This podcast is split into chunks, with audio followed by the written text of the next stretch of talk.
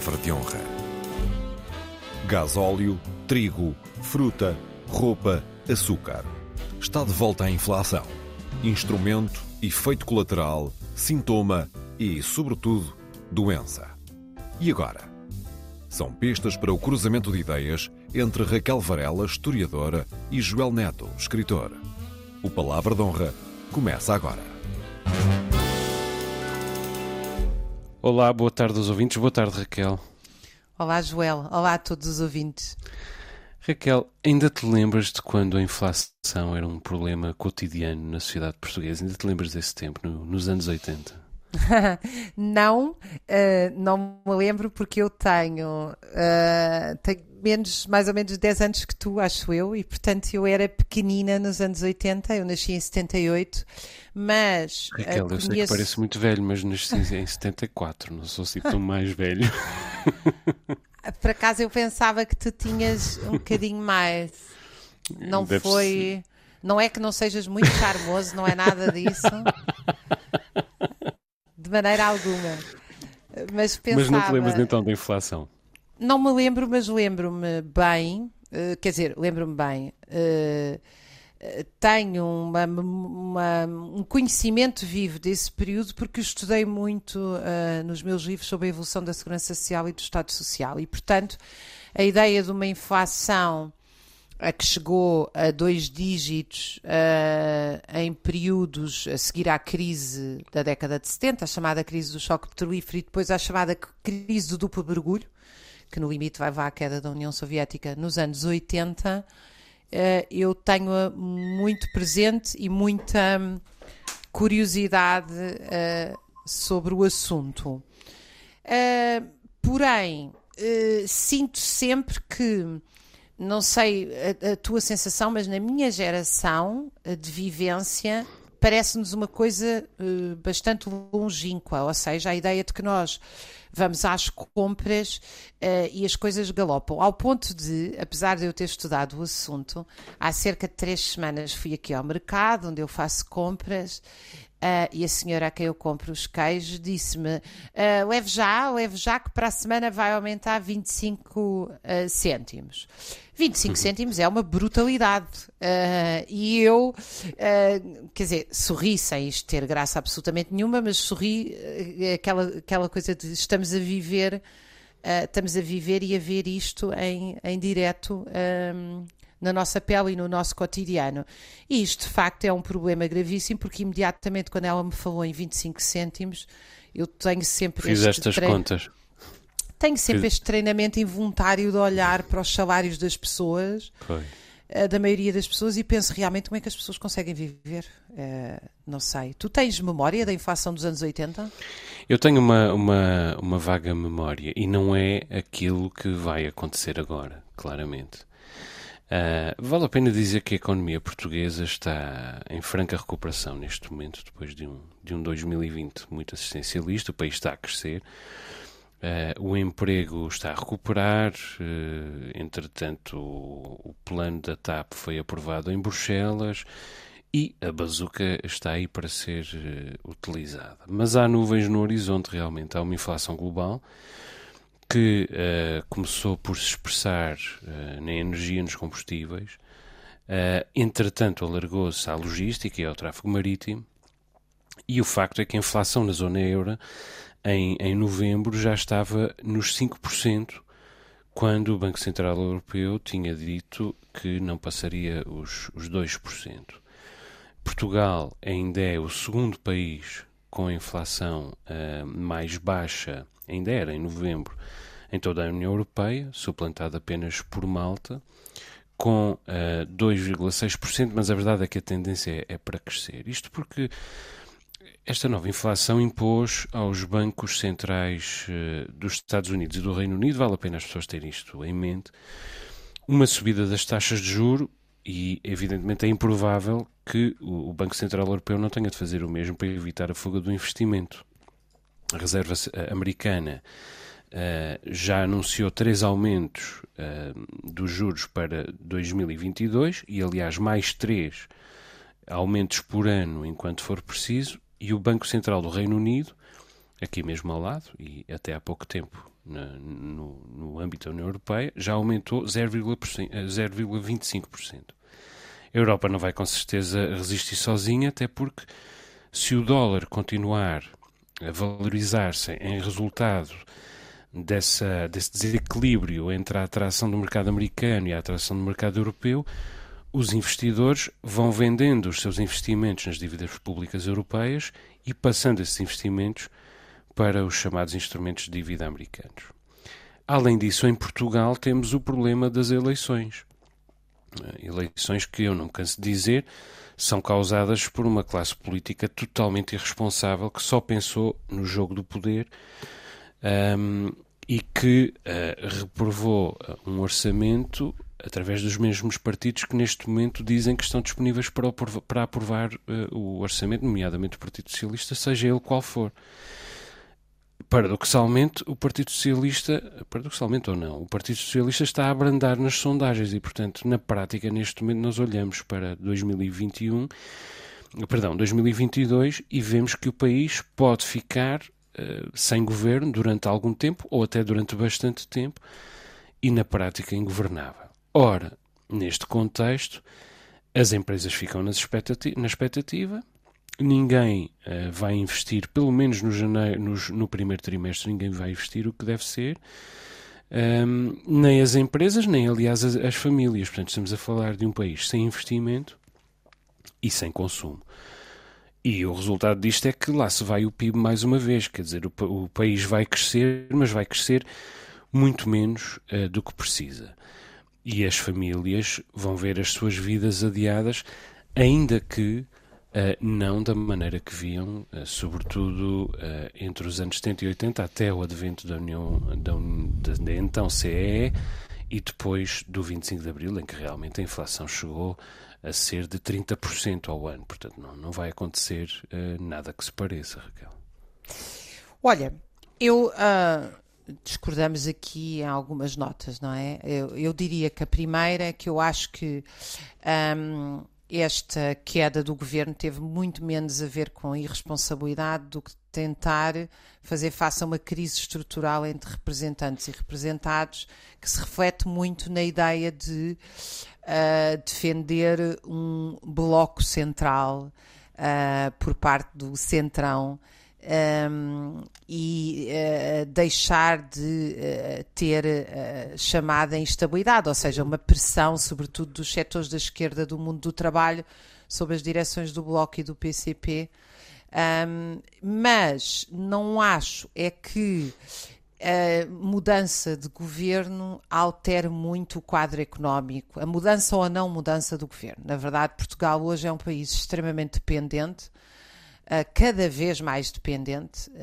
um, e com uma capacidade de decisão em que os políticos portugueses de facto abdicaram numa estratégia própria para o país e para a sua população. Tanto que tu tens uma... Nós vivemos uma situação em que o estrangulamento do investimento pela dívida pública mantém-se há anos e passou do governo P S D para o governo da Geringonça e depois para o governo P S minoritário.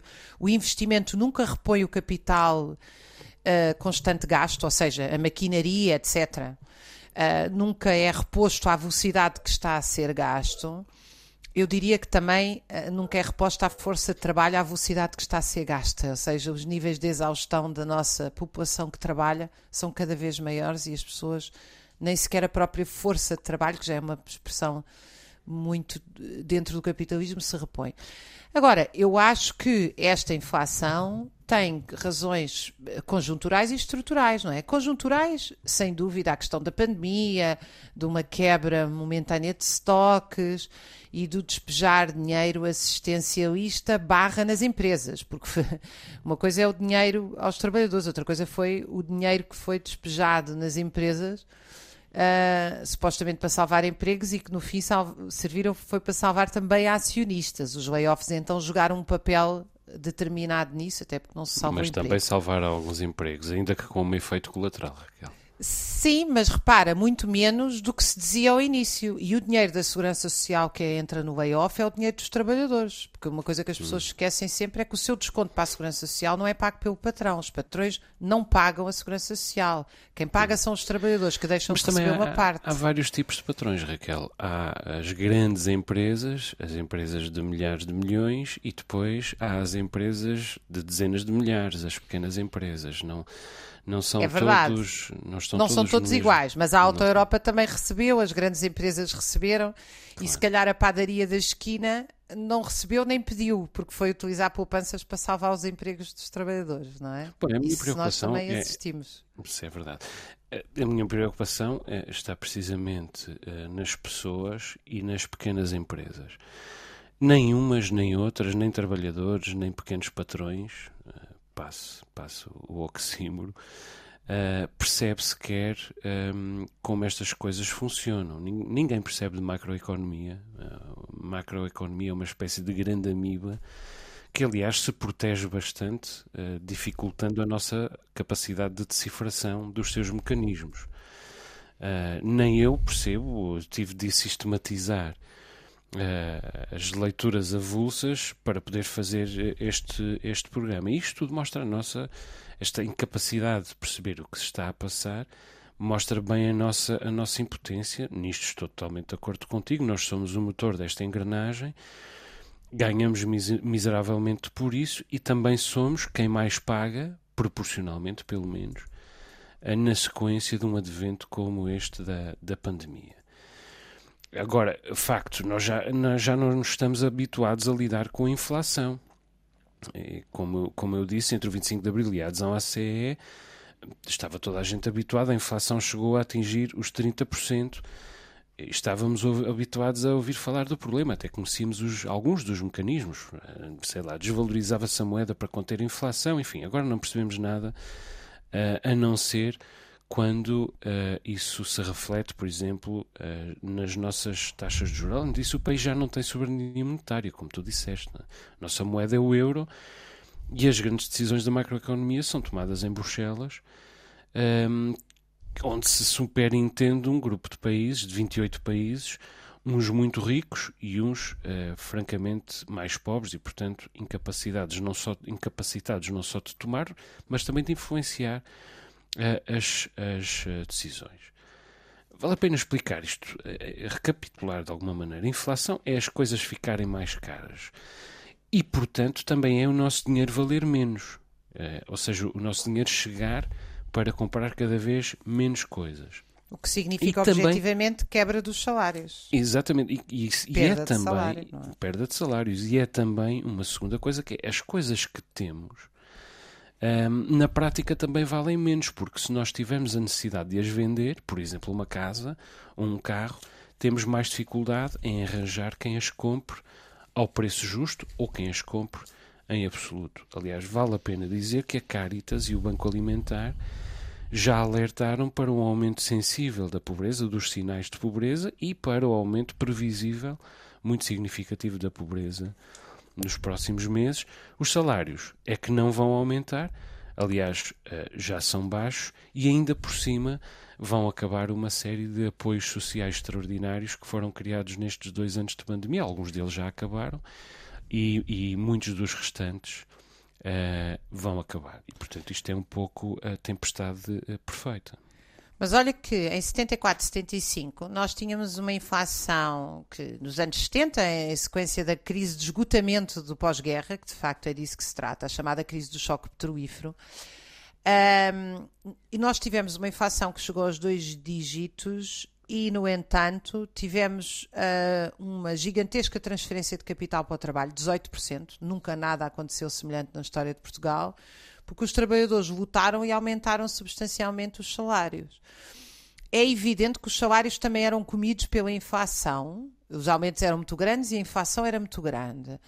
Mas isto só para dizer que nós não temos aqui um, um determinismo económico. O que nós temos, que eu acho que é a tempestade perfeita, é uma política uh, e uma economia completamente desastrosa, porque voltada sempre para o lucro, e um Estado catatónico da esquerda, das organizações de trabalhadores, dos sindicatos, uh, em geral da sociedade, que é incapaz de reverter estes mecanismos que, uh, uh, de facto, esmagam ou têm esmagado uh, quase sempre, em primeiro lugar, os trabalhadores e, como tu disseste e bem, também as pequenas empresas, porque Portugal continua a ter um, um sistema de uh, subcontratação que coloca imensos trabalhadores que são patrões e patrões que são trabalhadores. É, eu tenho sempre esta discussão porque juridicamente são patrões, mas de facto o capital circula nas suas empresas, mas não se produz aí. É o caso típico de empresas em que tu tens que os próprios donos levam para casa o ordenado mínimo. Sim, sim, isto sim. É muito comum no país. E metem a mão na massa, às vezes. Exatamente, e trabalham, e trabalham como, como outro trabalhador qualquer. A minha opinião é que isto, na verdade, nem sequer são verdadeiros uh, patrões. É, é muito mais um, um esquema das grandes empresas para subcontratarem. E, tipicamente, a E D P, quando uh, foi privatizada, Uh, e começou, aliás, a, a dança de ministros pelos seus conselhos de direção, de administração, etcétera. Chamou os seus trabalhadores, despediu-os com uma indemnização e a seguir perguntou-lhes se eles queriam montar uma empresa e trabalhar para a E D P. Uh, eu não tenho muita certeza que este trabalhador se tenha passado a ser patrão. Eu acho que as coisas, a grande mudança Sim, claro. foi muito mais Sim, é uma mudança jurídica. Agora, em relação à inflação, Hum... vale a pena também dizer em que é que isto se vai verificar no nosso, no nosso cotidiano e no nosso orçamento familiar, no, no orçamento familiar das, no orçamento uh, anual das famílias, né? Mensal e anual das famílias. A longo prazo, isto, isto também terá o seu reflexo na, na dívida nacional. Uh, na prática, a dívida pública vai aumentar, uh, mas, uh, quer dizer, isto será também um problema efetivo também nas obrigações de longo prazo, não é? Agora, é terrível, em particular, para o financiamento da, das pequenas empresas e, pior ainda, para a, as famílias endividadas, a, que terão de pagar os créditos mais caros a, e, além disso, a, de lidar com a pressão dos bancos centrais para se reduzir o endividamento, que, aliás, já estava, já estava caro. Os créditos estão todos indexados às taxas de juros de curto prazo. E, além disso, a, a habitação um, esteve desproporcionalmente cara nos últimos anos. Os créditos são altíssimos uh, e os bens detidos também passam a valer menos, como, como eu já disse. Não se vendem porque são caros e não se vendem porque os bancos vão dificultar ainda mais os empréstimos. Não sei se, se toda a gente tem noção disto, mas quem tentou comprar casa nos últimos três ou quatro anos enfrentou uma situação completamente diferente daquela que uh, enfrentou quem comprou casa há vinte anos ou há trinta. Há vinte ou há trinta anos, as pessoas não só obtinham cem por cento do financiamento, como às vezes até conseguiam obter financiamentos suplementares para obras e, e outras uh, despesas. Alguns, nem, to- nem todos, uh, verdadeiramente legítimos, mas o facto é que havia essa facilidade de acesso uh, ao, ao crédito. Neste momento, os bancos emprestam noventa por cento do valor de uma avaliação. Perdão, emprestam noventa por cento do valor do preço de uma casa, mas as avaliações também têm de ser cerca de cento e vinte por cento, cento e vinte e cinco por cento do preço estabelecido. E com a bolha especulativa em que temos estado, não se encontram casas, evidentemente, abaixo do preço de venda. Feitas as contas, incluindo os custos no processo e a compensação desse desacerto, chamemos-lhe assim, uma pessoa uh, para comprar uma casa precisava ter, neste momento, cerca de trinta por cento do valor total da casa. Portanto, numa casa de duzentos mil euros, era preciso ter sessenta mil euros um, à cabeça. E eu pergunto, quem é que tem sessenta mil euros? Os pobres não têm, com certeza, sessenta mil euros. E a classe média, grande parte dela, não tem a sessenta mil euros. Portanto, neste momento, quem tem, quem tem o pé na lama não tira o pé da lama e, aliás, quem, uh, quem quer começar uma vida a não ser que seja ajudada pelos pais, pelos tios, ou por uma herança, ou por outra coisa qualquer, simplesmente não consegue, ao contrário do que acontecia há vinte ou há trinta anos. Imigra, ao vivo. Imigra, que é que tem exato. sido a tragédia sistemática. É, é o que tem acontecido. É? Aliás, nós falámos aqui há uns dias uh, sobre uh, uh, os problemas da natalidade. Há muitos jovens que querem ter filhos, mas simplesmente não podem pagar os custos que ter filhos uh, inclui. Desde logo a casa... Que e desde é, logo a casa. É Já um era difícil ter casa e agora, agora pior ainda. Claro. Uh, e mesmo para quem tem casa, um aumento de cem ou de duzentos euros nas prestações, quer dizer, é absolutamente terrível para uma, para uma família ou até para uma pequena empresa, que tu acabaste de escrever aqui uh, muito bem. Mas, ó Joel... Desde o início que eu acho que estas, as medidas e a gestão da pandemia e a estrutura económica do país apontavam para esta tempestade perfeita, porque uh, evidentemente que a maioria do país nunca se pôde confinar e as ajudas nunca chegaram Uh, à esmagadora maioria, ou nunca chegaram para compensar a perda de rendimentos. E por isso nós temos quatrocentos mil novos pobres e a maioria trabalham. Esta é a situação catastrófica. Isto ainda significa maiores quebras no mercado interno, além de significar, em primeiro lugar e o mais importante, uma enorme perda de qualidade de vida e de saúde também das pessoas. Mesmo que o P I B cresça, agora tem-se falado muito do crescimento do P I B. Primeiro, eu, eu, é uma medida da realidade que me assusta sempre, porque quando há fogos florestais o P I B também cresce porque se utiliza Uh, gasolina, aviões, compra-se fatos, quer dizer, há uma série de coisas. O P I B como medida de uma sociedade é cada vez mais contestado e, e eu concordo, não é? Alguém falava num produto da felicidade bruta ou qualquer coisa deste género e, e não, era, não era simplesmente uma brincadeira naif. É que riqueza e lucro não são a mesma coisa. Uh, evidentemente, se nós... Temos, uh, imagina o caso dos fogos, se nós não temos fogos, nós produzimos uma riqueza, e para não ter fogos é preciso ter carvalhos e espécies autóctones, etcétera. Nós produzimos uma riqueza que é visível ao final de quarenta, cinquenta anos, enorme. Se nós temos eucaliptos, produzimos um, um lucro rápido em nove anos, mas temos fogos que, como, como se lembra sempre bem tetricamente, até fazem crescer o P I B momentaneamente. Portanto, eu acho que isto tudo, e depois é um país baseado em baixas Uh, baixos salários, em muitas exportações completamente dependentes do mercado externo. Quer dizer, a situação, não, eu não, há, não vejo nada de otimista nesta situação e, aliás, acho que a construção de um bloco central é uma espécie preventiva face a uma situação de, de desagregação social, que eu espero que seja de combatividade e resistência social e não de desagregação, porque a desagregação também é uma possibilidade em todas as sociedades, o retrocesso sem... sem lutas organizadas que tragam mais e melhor, não é? E, e de facto eu acho que a situação é gravíssima e angustia-me profundamente ver as pessoas, por exemplo, falar de uma coisa que tu estavas a falar agora, que é o preço das casas. Eu tenho vários casais de amigos que pagam novecentos euros de renda, mil euros de renda, quer dizer, é completamente incomportável. Nós não podemos ter, ou temos uma política de habitação social, ou temos uma política de controle de, dos preços, alguma coisa tem que se passar, e aliás, face à inflação, tem que haver, ou devia haver, uma política de controle de preços de bens alimentares essenciais. Porque, não há, porque a inflação é o quê? Não é só um descontrole dos preços, também há muita gente a ganhar dinheiro com isto. Claro. Eu devo dizer-te que estou do teu lado na contestação à ideia do Bloco Central, até por razões de ecossistema político. Se nós não tivermos o P S D a servir de tampão à direita, a extrema-direita vai crescer muito, muito significativamente. Em relação à inflação, o problema básico é este. A inflação suscita inflação, gera mais inflação. E, portanto, temos um ciclo difícil de, de, de combater, de inverter pela frente.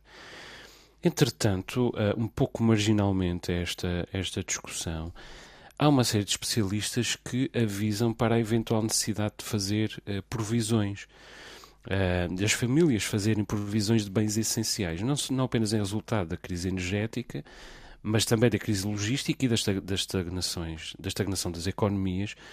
Aliás, as taxas portuárias na, na Ásia aumentaram em flecha, em alguns casos mais de seiscentos e cinquenta por cento, isto ainda em dezembro.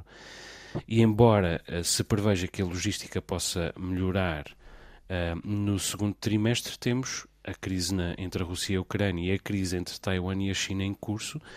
Se a tensão já é má, caso haja um conflito, vai ser terrível. Nesse caso, sim, podemos falar de tempestade perfeita.